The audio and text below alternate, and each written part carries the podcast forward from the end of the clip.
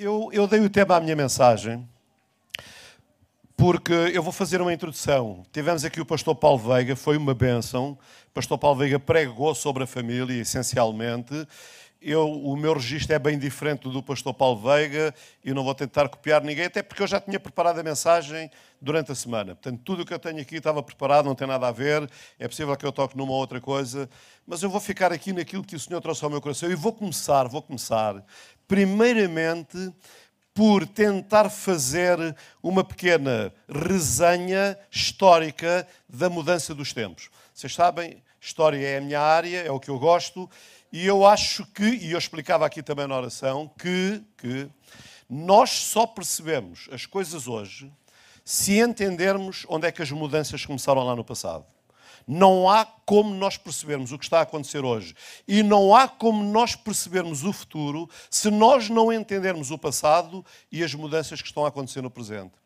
Mas o futuro, o futuro não é, o futuro é connosco no sentido de nós começarmos a preparar coisas hoje para a geração que vem a seguir. Mas nós precisamos de ir à história. E eu, para a introdução da minha partilha nesta manhã, dei o título que é A minha família não é igual à família do meu avô. E eu espero que vocês percebam isso. O, o Daniel, o Daniel, não, não é o Daniel, é o, é, o Edilásio que está ali no PowerPoint. Se eu me esquecer, tu vais passando, está bem? Porque eu vou, passei um, criei uns diapositivos para dar os títulos àquilo que eu quero falar. Então, a minha família não é a família do meu avô. Deixem-me ajudar aqui os irmãos a entender isto. Eu nasci na década de 50. Quando a gente diz década de 50, parece que foi há um século atrás, não é? Não foi, mas vai a caminhar para lá, não é? Já vai fazer eh, quase 70 anos, quase 70 anos. Se Deus quiser, ainda vou passar primeiro pelos 69 e depois os 70, não é?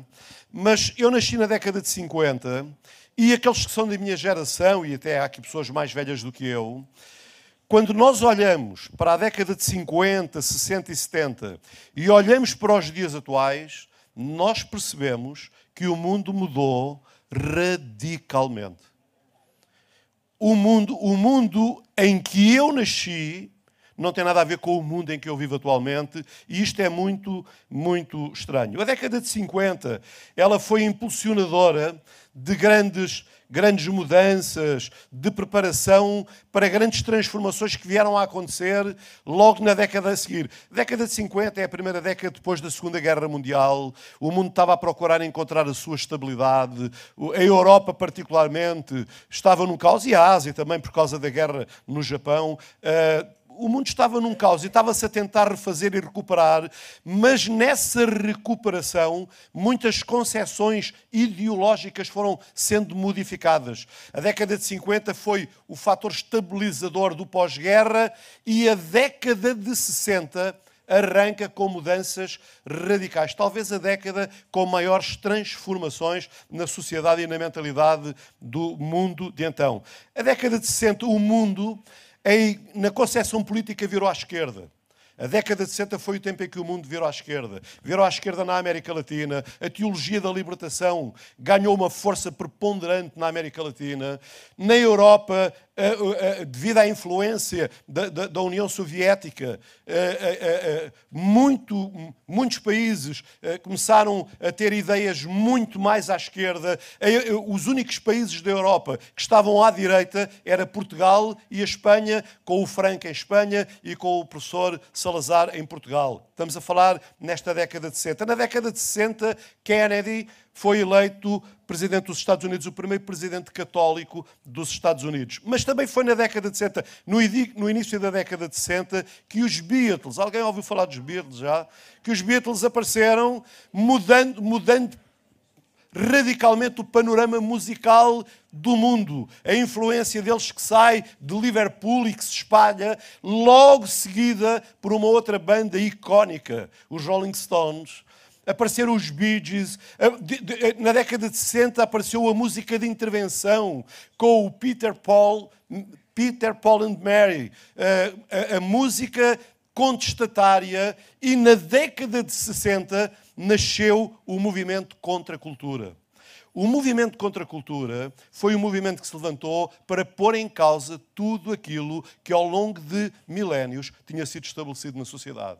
O movimento contra a cultura começou por causa da guerra do Vietnã, mas logo a seguir eles dão origem àquele grande movimento que ficou na história como o movimento Woodstock, ou também conhecido como Peace and Love. Paz e amor. O, o conceito da sociedade estava a mudar completamente a mudar. Foi, foi no, neste movimento do Peace and Love que as senhoras tiraram os sutiãs, queimaram os sutiãs e disseram que elas tinham o direito a cometer as mesmas barbaridades que os homens cometiam. E este é o drama do feminismo. Porque o feminismo seria uma coisa interessante se as mulheres tivessem lutado para puxar os homens para o equilíbrio. Mas não, elas lutaram para se desequilibrar tanto ou mais do que aquilo que os homens estavam desequilibrados o mundo mudou. O mundo mudou. A família desestruturou-se. O rock and roll ganha crescente popularidade no mundo, associando-se na final da década ao que eu já disse, ao Peace and Love. Em Portugal também já disse isso. A família, nestas décadas, nestas décadas, década de 50, 60 e 70, caracterizavam-se por modelos familiares, ouçam, aparentemente mais estáveis. As pessoas viviam em bairros onde quase toda a gente se conhecia, onde os espaços eram abertos e onde as crianças saíam livremente para brincar na rua ou para assaltar as quintas para ir à chinchada. Alguém se lembra desta palavra? É? Quem aqui é desse tempo? Olha, neste tempo, neste tempo, os bairros eram espaços abertos os pais deixavam os filhos ir para a rua. Ouçam, ir para a rua brincar, porque os pais, todo mundo se conhecia no bairro. E os pais confiavam nos outros pais para vigiarem os filhos. Estamos a falar da década de 60, de 70, 50, 60 e 70. Eu lembro-me de ir à chinchada. Lembro-me de ir à chinchada e ser preso pela GNR. Verdade ainda havia a esquadra da PAN. E eu fui preso. E na GNR, aqueles malandros, deixem pôr malandros entre comas para todo mundo entender. Aqueles malandros deram-me uma caneca de café com leite, pão com manteiga, foi aí que eu apanhei o hábito. e eu fiquei desejoso de ser preso todas as semanas. As famílias descansavam umas nas outras para vigiar os filhos. Com o passar dos anos, toda a geografia foi sendo modificada, com a construção de grandes edifícios ocupando aquilo que anos antes tinham sido espaços abertos. Com a construção massificada e a chegada de novas, de novas famílias em grande quantidade, a natureza da comunidade do bairro ia sendo transformada e os pais iam perdendo a paz em deixar os filhos brincar na rua. Porque de repente começou a chegar muita gente que não era conhecida, completamente desconhecida, e os pais, devido a este surto de crescimento, de construção, os pais começaram a ficar preocupados. E os filhos deixaram de ir brincar na rua e era necessário procurar outras formas para ocupar os filhos dentro de casa.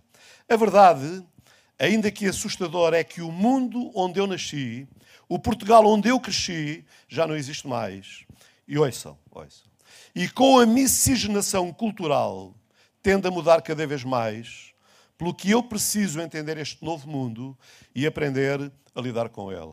Porque, irmãos, na década de 60, 70, 50, 60, 70, o panorama da habitação mudou. Mas hoje, hoje o que está a mudar é o panorama cultural.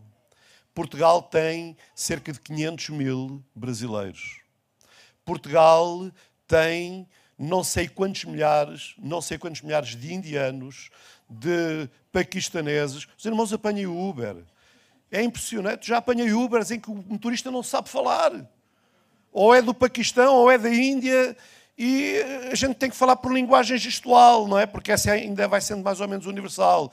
O mundo está a mudar. Portugal, Portugal, hoje em Portugal há cerca de um milhão de estrangeiros e calcula-se, calcula-se que este número vai continuando a crescer e virá o tempo, e virá o tempo em que haverá mais estrangeiros em Portugal do que portugueses. Porquê? Porquê? Porque a taxa de natalidade dos portugueses, dos casais portugueses, é de 1,1%. Nós precisávamos ter uma taxa de natalidade na ordem dos 3% para manter o equilíbrio. Dos 3%, não, dos 3. 1,1% filho por casal. Dos percentos já é a cabeça que está a trabalhar nas percentagens, não é? Nós temos uma média de 1,1 filho por casal. Eu não sei como é que é esse vírgula 1, mas pronto, é, é a estatística, não é? Nós precisávamos ter à volta de 3 filhos por casal para manter a estabilidade. Mas deixem-me abrir aqui um parênteses, não tem nada a ver com isto. Este é o drama da Europa, irmãos. Se os irmãos estudarem, calcula-se, ouça o que eu vou dizer, e isto é muito grave, se o Senhor Jesus não vier, calcula-se que dentro dos próximos 100 anos a Europa se torne islâmica. E isto é dado com fundamentos. Porquê?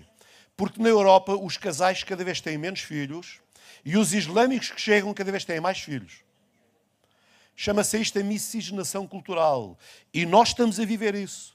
Em que a mentalidade, aquela ideia que nós tínhamos portuguesa, já não existe. Já não existe mais. Então, o mundo mudou e a família mudou. Por exemplo, por exemplo, ouça, isto é muito importante. As funções atribuídas a cada um dentro do lar tornaram-se tão desgastadas que mal as reconhecemos. O pai, ou o homem da casa, cuja função e eu estou a falar numa perspectiva bíblica, tá bom? Eu depois irei mostrar os versículos todos lá mais para a frente. O pai, o homem da casa, cuja função é ser o líder espiritual da família, precisa desculpar-se por ter de exercê-la. Perdeu a autoridade para exercê-la. Ouçam bem. Mesmo que ele tente abordar o assunto com carinho e sensibilidade, a cultura moderna acusá-lo-á de viver no passado, no regime patriarcal e de ser autoritário.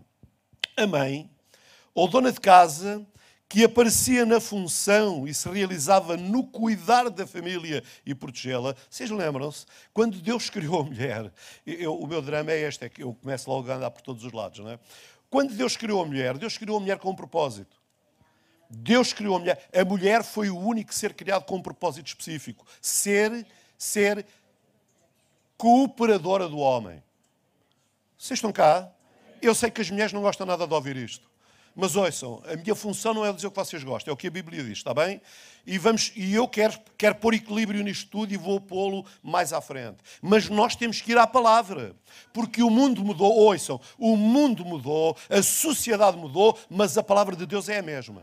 E os princípios de Deus para a família são os mesmos. Eu percebo que hoje precisamos de fazer alguns ajustes, mas os ajustes jamais podem violar as determinações divinas para a família porque senão não vai funcionar.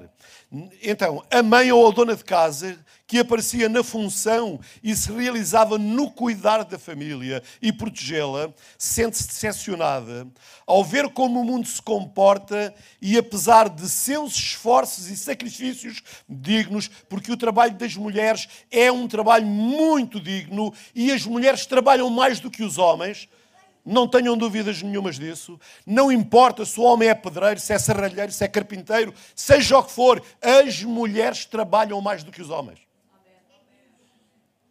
Porque esta ideia que os homens tinham, eu é que trabalho, eu é que trabalho, eles deviam de ficar em casa. Estamos a falar no passado em que as mulheres tinham 5, 6, 7, 10, 12, 15, 16 filhos. 22 filhos teve a mãe de Jonathan Edwards. Imaginem o que era uma mulher estar em casa a cuidar de 10 filhos.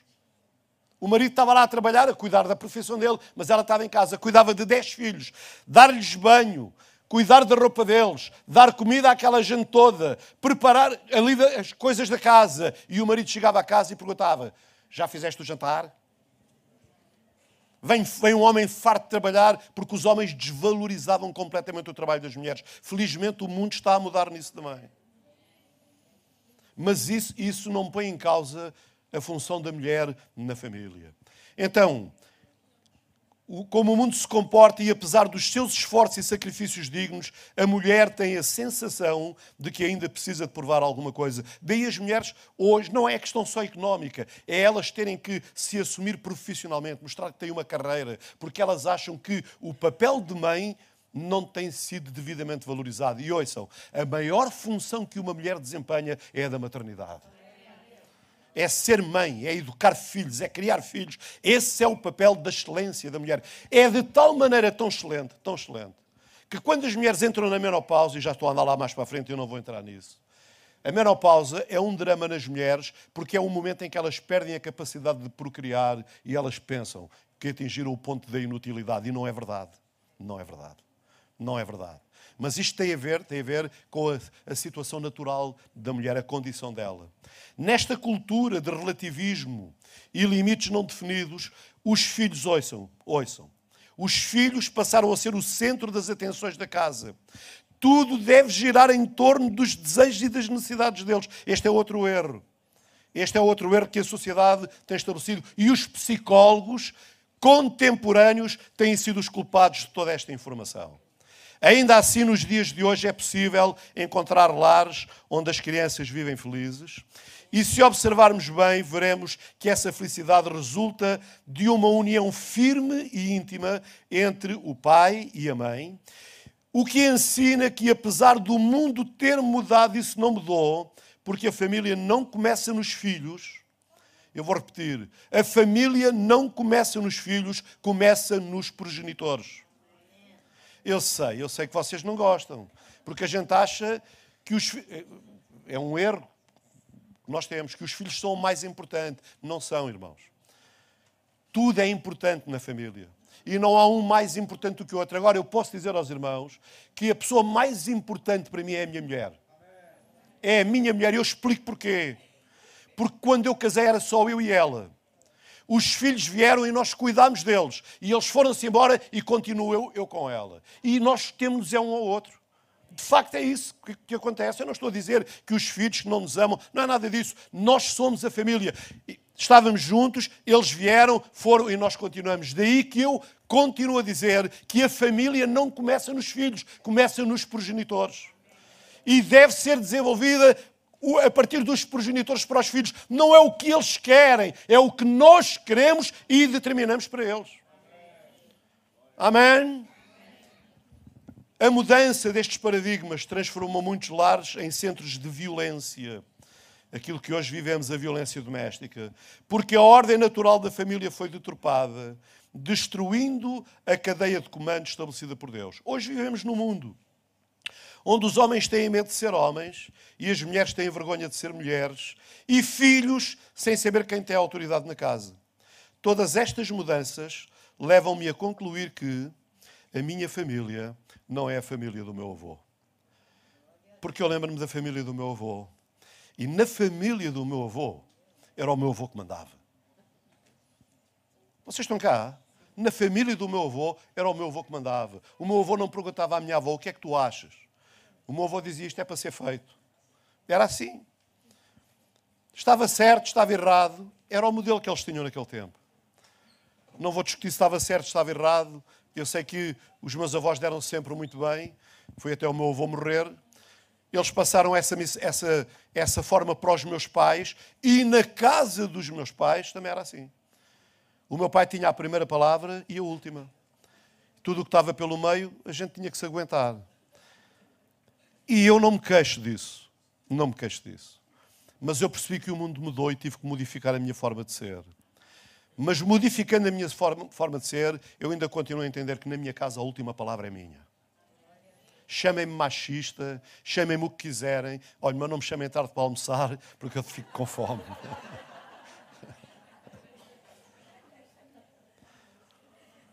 Agora os irmãos estão a pensar, pastor, não, não, eu converso tudo com a minha mulher.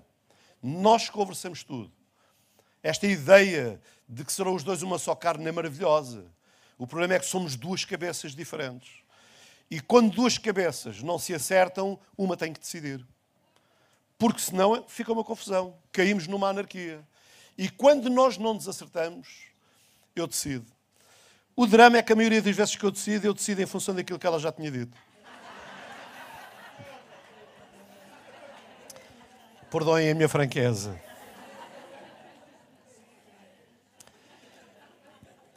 Diante disto, diante disto, ouçam, diante disto é importante que os cristãos que reputam os princípios da palavra de Deus como eternos e imutáveis. Quantos aqui acham que a palavra de Deus é eterna e imutável? Levantem lá o braço, só os que acham. Porque hoje há crentes que acham que já não é assim. E até pastores que acham que já não é assim, lamentavelmente. Mas como cristãos que achamos que, palavra, que os princípios da palavra de Deus são eternos e imutáveis, é importante que nós tomemos posição das suas convicções, das nossas convicções, a partir dos nossos lares, construindo e demonstrando na vivência familiar que os valores cristãos sobre a família são os mais elevados em que devemos viver. Podes passar, Daniel, uh, Evilásio. A família, irmãos, a família é sem dúvida a instituição que mais desgaste tem sofrido na, na sociedade. Está ali um, uma família meio rasgada por causa do desgaste. Eu, eu, dizia isto aqui quando arrancámos com a conferência. Segundo o site Prodata, que é um site da Fundação Manuel dos Santos, dedicado a estas coisas, só para os irmãos terem ideia do desgaste. Em 1960, em 1960, a taxa de divórcios em Portugal era de 1,1%. Em 1960. Em, 2020, em 2020, a taxa de divórcios em Portugal foi de 59,5%. Deixa-me abrir aqui um parênteses, irmãos. Deixa-me abrir porque eu quero esclarecer isto. Eu não sou contra o divórcio. Ouçam. Eu, e estou nas redes, eu, pastor António Gonçalves, não sou contra o divórcio. Em algumas circunstâncias em algumas circunstâncias. Muito poucas, muito poucas, muito poucas, muito poucas. Acredito que há situações em que o divórcio, de facto, é a última saída. Mas são situações extremas, extremas. Não vou especificá-las, mas quis pôr este conceito porque eu tenho aqui gente que é divorciada.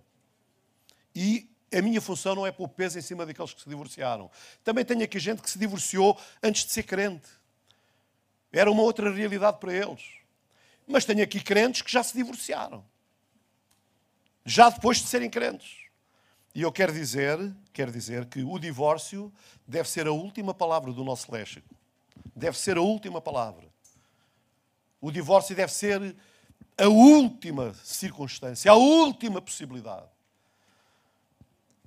Porque enquanto for possível devemos batalhar. Podes mudar, Edilásio. Ouçam bem, ouçam o que eu vou dizer. Olhem para mim. Vocês sabem quem eu sou?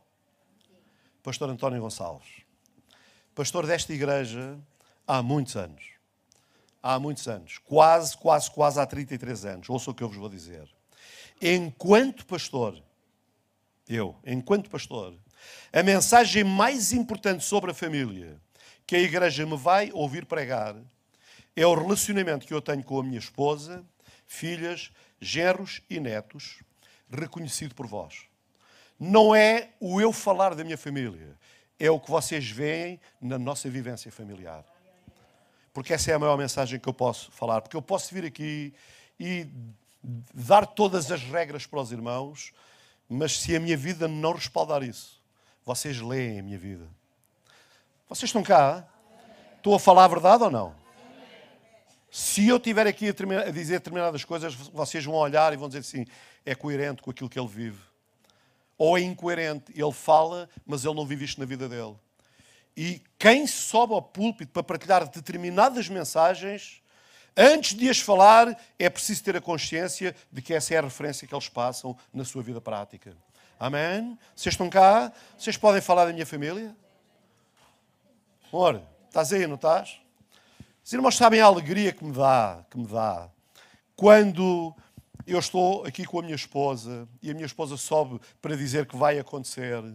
Quando um dos meus gerros é responsável com o trabalho dos jovens e da multimédia, quando as minhas netas estão envolvidas no trabalho, quando a minha neta, a minha neta vem aqui fazer os anúncios, não, não é por ser, é por mostrar, é por eu, de forma vivida, demonstrar que os princípios que eu e a minha mulher fomos passando para a família estão à vista. Eles estão a caminhar connosco no mesmo propósito, no mesmo sentido. E a outra filha não está cá porque viajou para o norte, está de férias, não é? Os irmãos entendem, a mensagem da família não é letra. Não é letra, é modelo na nossa vivência. Vocês têm que olhar e ver, irmãos, deixem-me dizer isto com toda a humildade. Muitos crentes nesta igreja têm vindo ter comigo e me têm dito, pastor, o pastor e a sua esposa são modelo para as nossas vidas. Vocês são referência para nós. A vossa forma, olharmos para, para o vosso modelo familiar, isso impacta a nossa vida. E é dessa forma que nós procuramos viver e é assim que queremos morrer passando este testemunho, porque a família, irmãos, a família é a coisa mais maravilhosa que existe. Amém? A igreja lê mais o meu comportamento familiar do que tudo o que eu possa ensinar sobre a família. E a família é importante, irmãos. A família é muito importante, porque eu ainda não estou na minha página 4, tenho 10 e tenho 4 minutos, mas hoje é a conferência, está bem? A família, deixem-me dizer, três coisas rápidas que eu vou apenas citá-las. A família é a base do lar, ou seja, a família é a base do lar, e o lar é muito mais do que uma casa, é a dimensão física que traduz o propósito de Deus ao instituir o casamento através dos nossos primeiros pais, Adão e Eva. Quando diz a palavra de Deus, Deus achou que não era bom que o homem estivesse sozinho e decidiu arranjar-lhe uma companheira que vivesse com ele. Então, a família, irmãos, a família é a base do lar. O lar não é casa.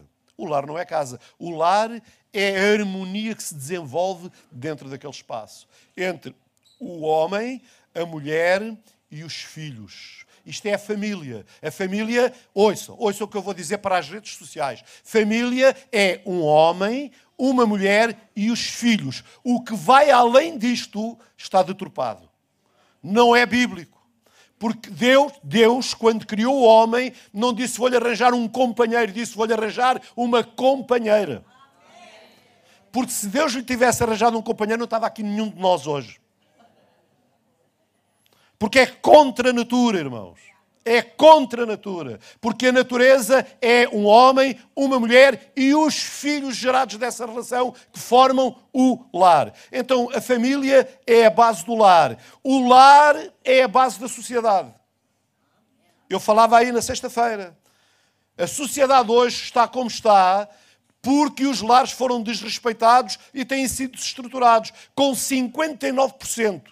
59,5% de divórcios, isto demonstra o desrespeito que a sociedade tem pela família. Aliás, as, re... o, o, as televisões, o escárnio que se faz nas televisões sobre a família, a imoralidade das novelas, que procuram alimentar uma mensagem que não tem nada a ver com aquilo que Deus estabeleceu. E depois queixam-se que as prisões estão cheias, que o mundo está degradado. Está degradado porque quem dirige a nação tem aberto a possibilidade do mundo se degradar. E continua. E isto vai piorar.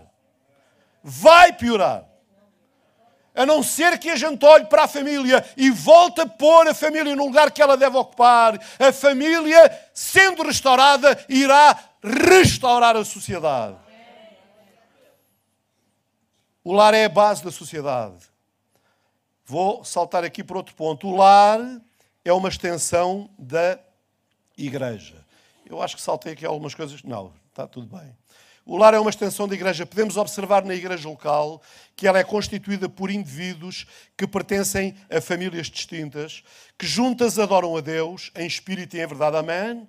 Portanto, podemos considerar que o lar é uma extensão da igreja, motivo pelo qual não se pode ter um comportamento de crente no templo, onde a igreja se reúne, e um comportamento de não crente, incrédulo, no lar. Irmãos, isto não existe. Crente, ouçam, crente é crente em todo o lado. Amém? Como diria o outro, crente é crente até debaixo d'água. Amém? Vocês estão cá? Esta coisa de sairmos da igreja e já cumprimos, isso está errado, irmãos. Crente é crente em todo lado. Porque esteja onde estiver, Deus está lá comigo. E a minha vida, a minha vida prima essencialmente por respeitar a Deus e a obra que Ele tem realizado na minha vida. Amém? O bom testemunho deve começar a ser vivido no lar. Infelizmente, eu vou ter que saltar aqui isto. Ser cristão verdadeiramente comprometido com Cristo é muito bom, mas só por si não é sinónimo de ausência de problemas conjugais e familiares. Como pastor, irmãos, como pastor, todas as situações que tive de aconselhamento e algumas bem complicadas foram de crentes. Vocês estão cá? Que eu tenha consciência, apenas uma ou duas vezes recebi pessoas que não eram crentes que quiseram falar comigo. porque normalmente são crentes, e que vêm ter comigo já a dizer que se vão divorciar. Felizmente, alguns conseguimos reverter a situação. Outros não conseguimos. Porque não depende de nós. É Deus quem opera na disponibilidade das pessoas. E deixem-me dizer, deixem-me dizer que alguns dos casos que eu tive de aconselhamento foram de bons crentes, tanto ele como ela. Gente que amava a Deus, com temor de Deus, mas que as coisas não funcionavam. E nós vamos passar por algumas coisas que precisamos de cuidar, está bem? Como reverter? Podes mudar este diapositivo.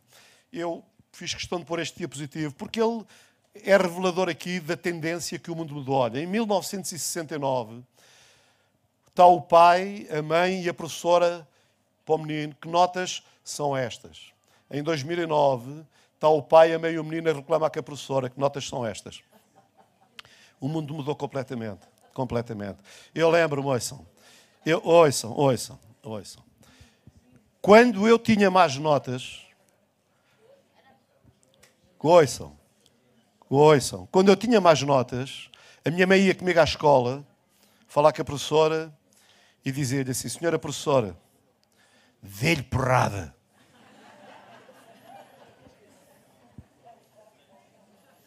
Que alguém se lembra disso? Olhe, minha, com o meu irmão mais velho, com o meu irmão mais, mais velho, o meu pai e a minha mãe para a professora: Senhora professora, pode-nos entregar só ao pele dele para nós fazermos um tambor.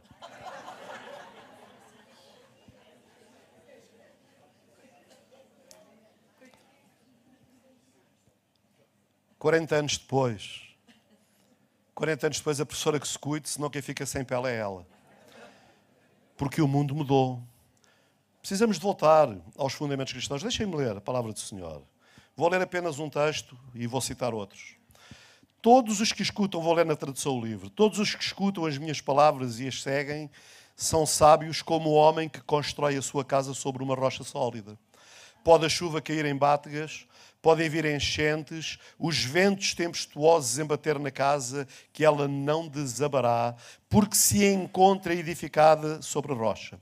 Mas quem ouve as minhas palavras e as despreza é insensato, como aquele que constrói a sua casa sobre a areia. Pois quando vierem as chuvas e as enchentes, quando quando a ventania se abater sobre a sua casa, esta desabará inteiramente. Palavras do Senhor Jesus. Então, o homem sábio é o que edifica a sua casa sobre a rocha. E, como casais cristãos, os casais cristãos sábios são aqueles que edificam a sua casa sobre os fundamentos da palavra. E ouçam, edificar sobre os fundamentos da palavra não é decorá-los, é praticá-los. Porque nós podemos ter muita Bíblia na cabeça e muito pouca Bíblia nos pés e nas mãos, na nossa ação. E a Bíblia na cabeça não muda nada. A Bíblia muda quando ela é manifestada no dia a dia prático da nossa vivência. Os irmãos podem ler lá em casa, uh, eh, 1 de Pedro, podem ler também Gênesis, Gênesis capítulo 2, eh, capítulo 1 e capítulo 2, 1 de Tessalonicenses, vou saltar isto. Vou ler um outro texto para entrar aqui nos meus pontos. Qualquer edificação, ouçam, qualquer edificação tem de ser arquitetada com inteligência. Amém? Amém. E é por meio de planos bem estudados que ela se funda e se faz. E é assim por meio do conhecimento, que se podem enriquecer com coisas preciosas e agradáveis, enriquecer a família. O que a palavra de Deus está a dizer é que é uma coisa certa, a inteligência, a sabedoria edifica a casa e nós, como famílias cristãs, precisamos da sabedoria de Deus. A sabedoria vem com o conhecimento e com a experiência da vida, com o passar dos anos e com a observação das coisas que se passam no nosso lar. Ora, se a sabedoria vem com a experiência da vida, isto quer dizer que, com o passar dos anos, em vez dos nossos casamentos se desgastarem com o passar dos anos, eles deviam de ficar mais fortes. Porque é a sabedoria, a sabedoria do conhecimento. Amém? Eu, eu, eu, eu, digo isto naturalmente, irmãos. Eu faço 48 anos de casados daqui a meia dúzia de, de meses, não, daqui a 3 ou 4 meses. Não, é assim. estamos em agosto, é isso, obrigado. Eu, eu sei que em agosto estava a contar os meses, não é? Eu faço 48 anos de casado e deixem-me dizer, irmãos, eu hoje amo mais a minha mulher do que quando casei com ela. Mas o pastor não reconhece os defeitos dela, nem vocês querem saber.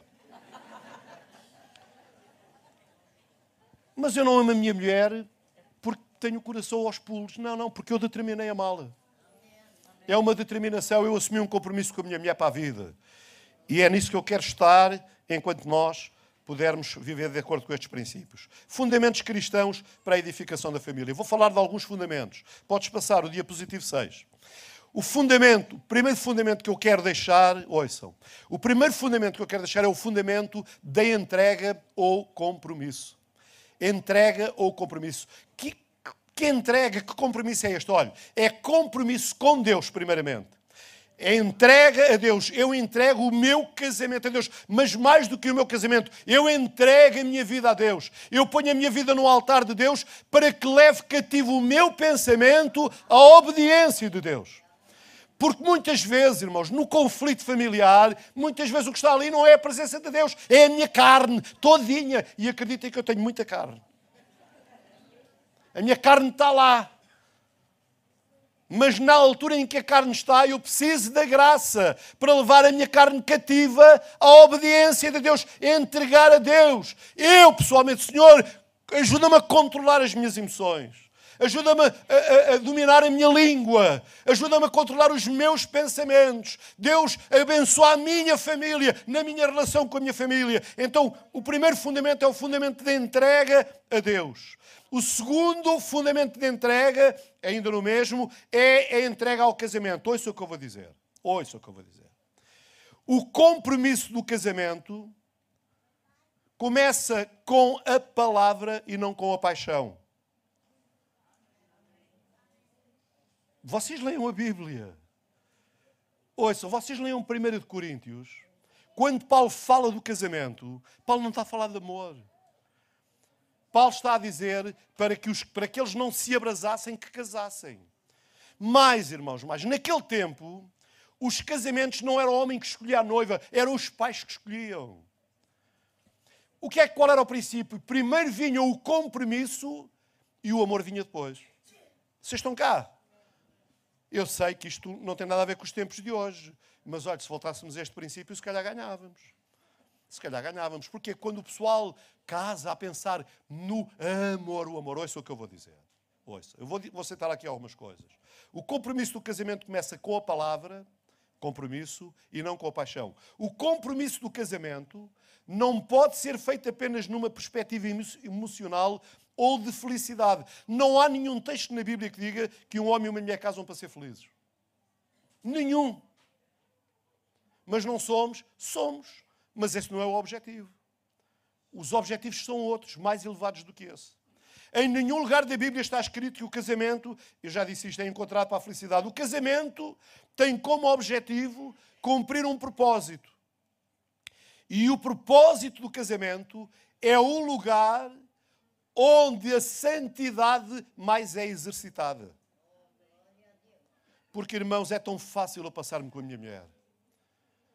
Mas a santidade diz que eu tenho que ter cuidado com ela, tenho que cuidar dela, tenho que vigiar sobre ela. Amém? Ainda por cima com a responsabilidade redobrada, porque eu sou o sacerdote do lar. E não é porque sou pastor. Eu sou pastor da igreja e sou pastor da minha casa. E vocês, homens, ouçam, vocês, homens, ou são os pastores da vossa casa, ou vocês estão-se a anular a vocês próprios. Estão a fugir a uma responsabilidade que Deus estabeleceu para a vossa vida. Ouçam o que eu vou dizer. No dia do casamento, quem aqui já casou? Levante lá o braço. Muita gente. Ouçam.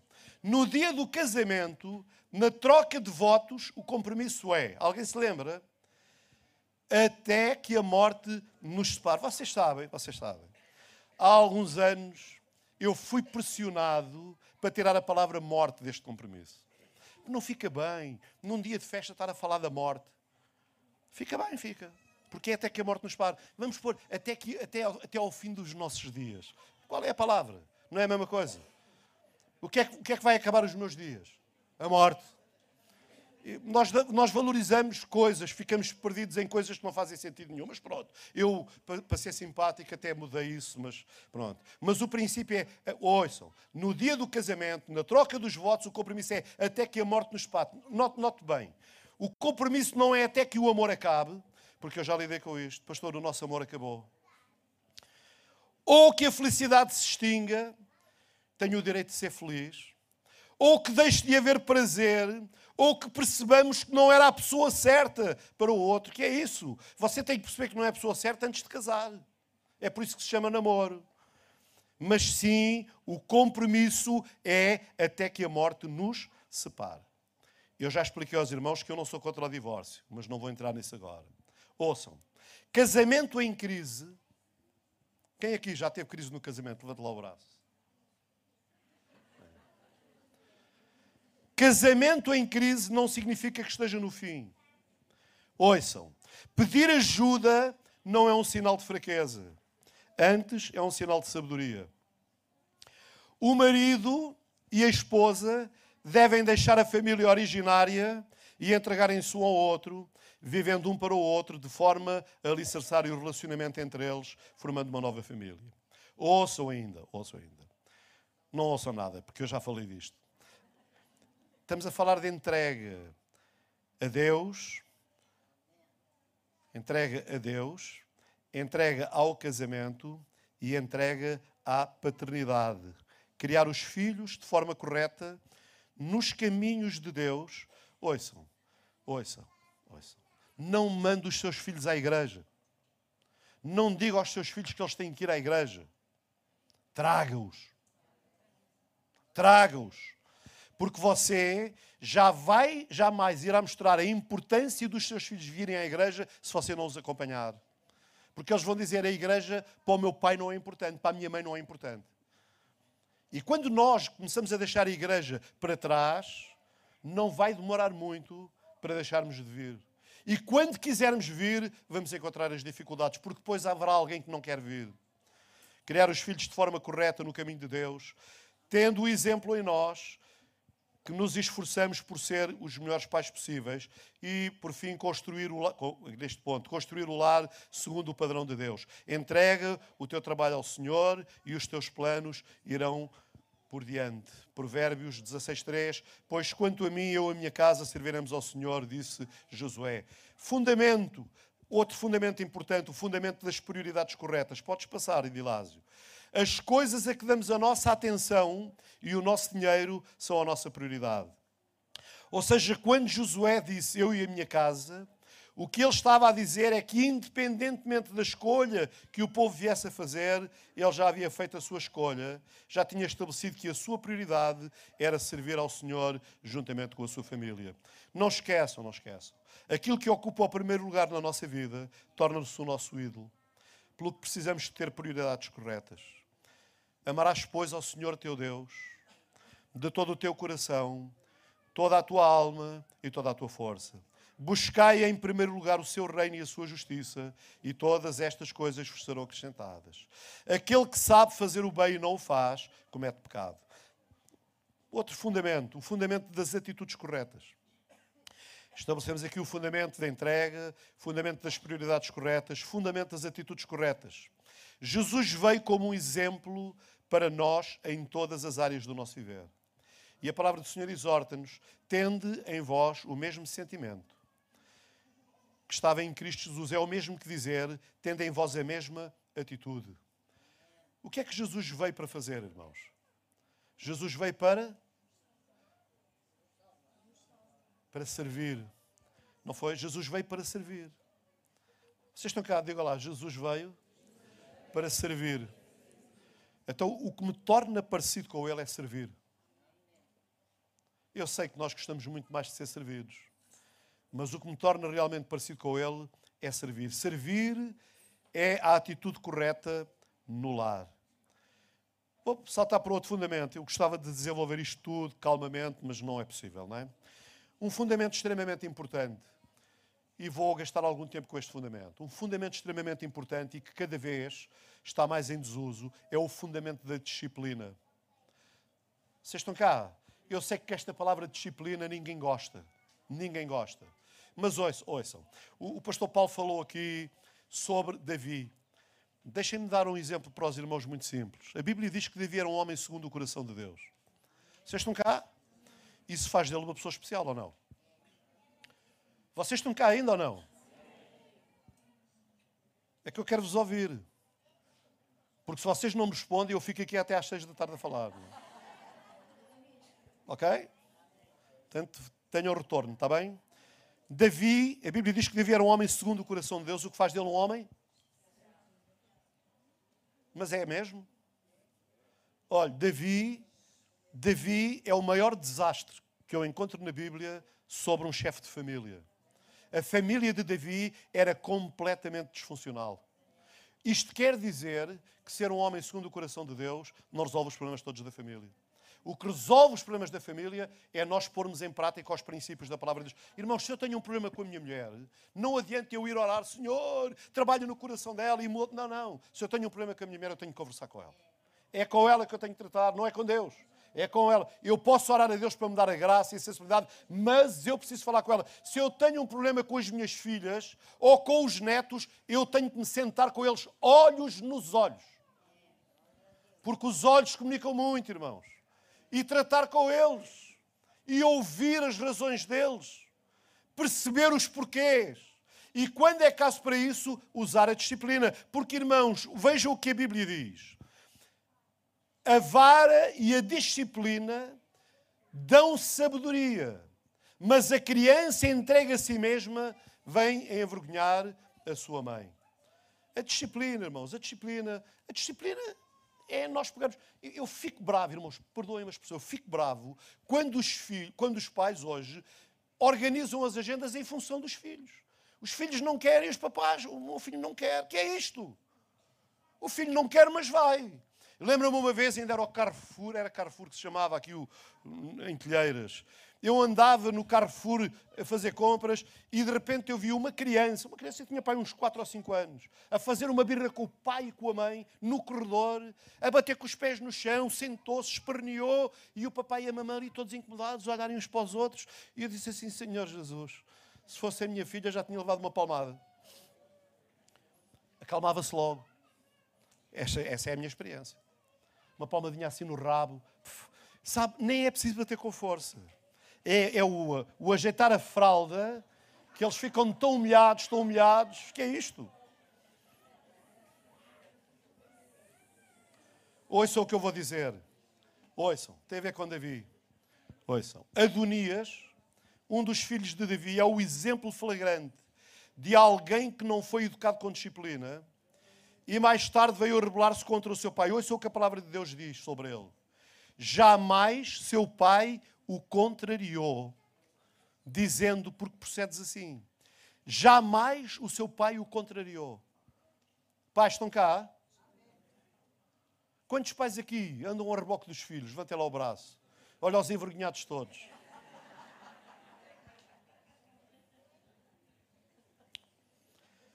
Disciplina, irmãos, disciplina. A disciplina começa por nós. Eu, para exercer determinado tipo de disciplina sobre as minhas filhas ou sobre os meus netos, os meus netos são os pais deles que exercem, mas para eu exercer disciplina, eles têm que ver referência em mim. Eu não posso discipliná-los sobre coisas que eles falham que já me viram a mim fazer. Não pode ser. Porque nós não podemos ter uma medida para eles e outra para nós. Nós temos de ser pessoas verticais no trato, falando, esclarecendo e ajudando. Outro fundamento importante. O fundamento, podes pôr este diapositivo, o fundamento dos relacionamentos corretos, que é o exemplo do, tri, do, triângulo. Está ali, dá para ver, não é? O fundamento dos relacionamentos corretos. Irmãos, tem ali um triângulo, lá no vértice em cima tem Deus, cá embaixo, de um lado tem o marido, do outro lado a esposa, por fora, por dentro, pais e filhos, não é? Agora, os irmãos, vejam, à medida que nós nos vamos aproximando de Deus, também nos aproximamos mais uns dos outros. Vocês estão cá? Amém? Agora ouçam, ouçam. O princípio aqui não é que o marido se aproxime de Deus e a esposa fique cá embaixo. Ou que a esposa se aproxime de Deus e o marido. Então, isso mantém sempre a mesma distância. O princípio é que ambos se aproximem de Deus. É por isso, irmãos, é por isso que é tão importante nós virmos juntos à casa do Senhor. Juntos buscando ao mesmo Deus. É por isso que é tão importante juntos orarmos. Amém? E quando nós trazemos os filhos conosco, então, à medida que todos nos aproximamos, nós estamos a estabelecer estas prioridades, estes relacionamentos corretos e tudo vai melhorar. Estou, estou a terminar, irmãos. Os relacionamentos corretos, ouça, os relacionamentos corretos são amor incondicional, porque o amor não põe condições. O Senhor Jesus amou-nos quando nós éramos os miseráveis pecadores. Ele não pôs nenhuma condição. Eu fico impressionado quando falo com pessoas que não aceitam o Senhor Jesus porque ainda não estão perfeitas. Ah, pastor, ainda não estou em condições de aceitar o Senhor Jesus porque ainda há muita coisa para mudar na minha vida. Isto é um absurdo completo. Ouça, você quer mudar, dê a sua vida a Jesus. Não, você não irá mudar sem Ele. Então dê a sua vida a Ele e deixe que Ele vai ajudá-lo a mudar. Porque Ele aceita-nos incondicionalmente. Ele não diz em nada nenhum, vinde a mim, depois de vocês fazerem isto, aquilo aquilo. Não, não, ele diz, vinde a mim, todos, nas condições em que estão, nas circunstâncias em que se encontram, venham a mim. E como famílias, irmãos. Famílias, quando estamos a passar por lutas, por dificuldades, por atropelos, por ruptura, nós precisamos nos juntar mesmo contrariando alguns, e vamos orar. Juntos vamos buscar a Deus e Deus vai ministrar. Deixem-me contar uma experiência para os irmãos. Há uns anos atrás, com um casal aqui da igreja, eu recebi um telefonema. Estou a falar, eles não estão cá. Recebi um telefonema a dizer: Pastor, venha à minha casa que o meu marido foi-se embora. Não era a primeira vez que eles tinham problemas. E eu fui, peguei na minha mulher, fui lá à casa e conversando com, com a pessoa, eu disse: Olha, deixa de estar, a minha mulher fica aqui. Eu liguei para um outro casal que foi connosco. E eu saí e fui à procura dele, que eu imaginei onde é que ele estava. E fui falar com ele e disse, amigo, tu precisas voltar para casa. Ele disse, pastor, acabou. Foi definitivo, não há condições, não, não aguento mais, perdi o interesse, estou, desgostado. E eu insisti, insisti, insisti e disse ele, olha, dá mais uma oportunidade à tua relação. Pastor, já dei muitas. E é verdade, já tinha dado. Dá mais uma oportunidade à tua relação e eu vou lá à casa, vou estar com vocês, vamos conversar, vamos ver, vamos deixar Deus trabalhar. Pronto, eu disse, eu hoje não vou, mas amanhã vou e eu venho lá amanhã à noite. No outro dia à noite eu fui com a minha mulher. Fomos e eu estive com eles e esquece. Aquilo era um, era um galinheiro complicado. Situação difícil mesmo, difícil mesmo. Muitas coisas acumuladas ao longo do tempo que eles não resolveram. E foi uma luta tremenda. E eu tentei ajudá-los e não consegui. Não consegui. E eu disse: Eu amanhã volto. E no outro dia voltei. Voltei e tive uma conversa com eles, eu e a minha mulher. Tivemos horas com eles. E nada, nada. A posição deles era absolutamente irredutível. E eu disse: Olha, amigos, eu lamento, não tenho mais nada para vos dizer, vou orar por vocês e vou-me embora. Irmãos, eu não me lembro de ter tido esta experiência mais vezes nenhuma, não é? E eu orei por eles. E quando eu estava a orar por eles, o Espírito tomou-me completamente. Eu tenho pena de não ter gravado essa oração. Mas eu também não sabia o que ia acontecer. O Espírito tomou-me, tomou-me eu orei, eu chorei. Eu não sou nada de chorar, os irmãos sabem, não é? Para eu chorar, tenho que o Espírito Santo me abanar muito, não é? E eu não sei se depois choro de emoção, se é de dores, não é? Pelo abanão. Estou a brincar com vocês, não é? O Espírito Santo tem que me agitar bastante para eu chorar, não é? E eu orei e no final abracei-os e fui-me embora. E fui-me embora com uma angústia tão grande, tão grande, tão grande. Porque era um casal que eu gostava particularmente. De manhã eu recebi um telefonema. Recebi um telefonema e ele diz-me assim, pastor, estou-lhe a ligar para lhe dizer, para o pastor estar descansado, está tudo bem, tudo bem. Disse, tudo bem. E disse, então, o que é que foi? E ele disse, pastor, lembra-se da oração que fez? Quer dizer, eu fartei-me de falar, gastei latim, grego e tudo e mais alguma coisa. Usei todo o meu saber, também não é muito, mas é o que tenho. Usei tudo o que eu podia, todas as técnicas que eu aprendi e nada funcionou. E ele disse: Pastor, lembra-se a oração que fez? Sim, não, não me lembro mesmo. Então eu quero que o pastor saiba. Quando o irmão estava a orar, o Espírito Santo falou a mim e à minha mulher. E nós, depois do pastor sair, ficámos sentados na cama a conversar até às 5 da manhã. E a primeira coisa que nós decidimos foi que a palavra divórcio ia sair do nosso vocabulário. Nunca mais iríamos falar de divórcio. Eles reconciliaram-se, estão bem, estão bem. Há alguns anos eu celebrei as bodas de de prata deles. E eles continuam um casal maravilha, não é? Porque Deus faz coisas tremendas. E um princípio tremendo para Deus trabalhar na nossa relação é amor incondicional. Nós temos que amar, amar, sem impor condições. Eu amo a minha mulher como ela é, apesar dela ter coisas que eu gostava de mudar. Vocês estão cá? Estão-se a rir? Ela não vai mudar. Ela diz assim, filho, só os burros é que não mudam. Mas há coisas que ela ainda não mudou.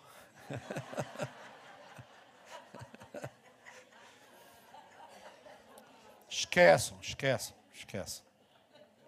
Não foi há muito tempo, foi ontem. Ontem, quando vinhamos para a igreja, vinhamos a falar de qualquer coisa. Eu disse, filha, e ela disse, filho, tu tens que mudar. Eu disse, filha, esquece.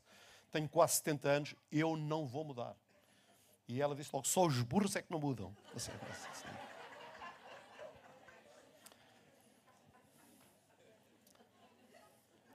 Olha, outra coisa importante aqui nos relacionamentos corretos. Primeiro, amor incondicional. Segundo, aceitação. Temos que nos aceitar com as diferenças que temos. Este ponto, irmãos, só este ponto dava uma pregação inteira. No padrão da sociedade em que nós vivemos hoje e de alguns dramas que alguns pais estão a viver dentro com os seus filhos, pais crentes,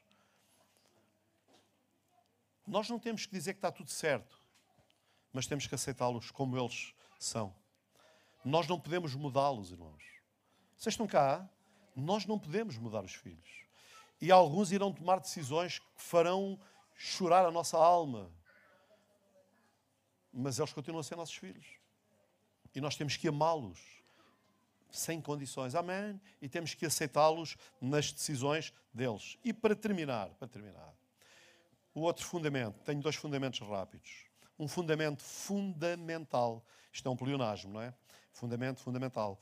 É, é quase um pleonasmo. Perdão. Perdão. Irmãos, uma família jamais andará por muito tempo se não aprenderem a pedir perdão e a ministrar perdão uns aos outros. Vocês estão cá?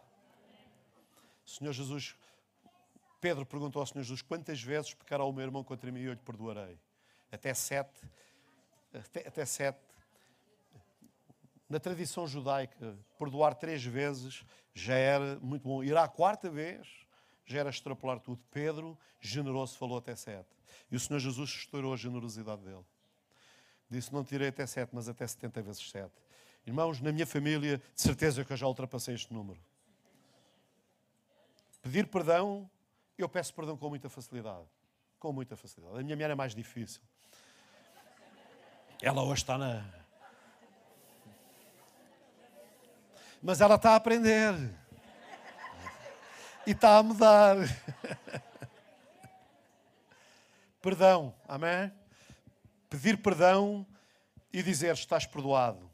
E o último fundamento que eu quero deixar é o fundamento da oração. O Paulo falou muito sobre isto ontem, não é?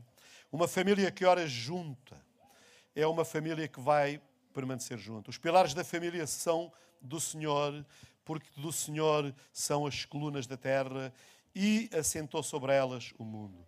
Irmãos, fundamentos, fundamentos. Eu passei por uma série de fundamentos, não, não esgotei os fundamentos.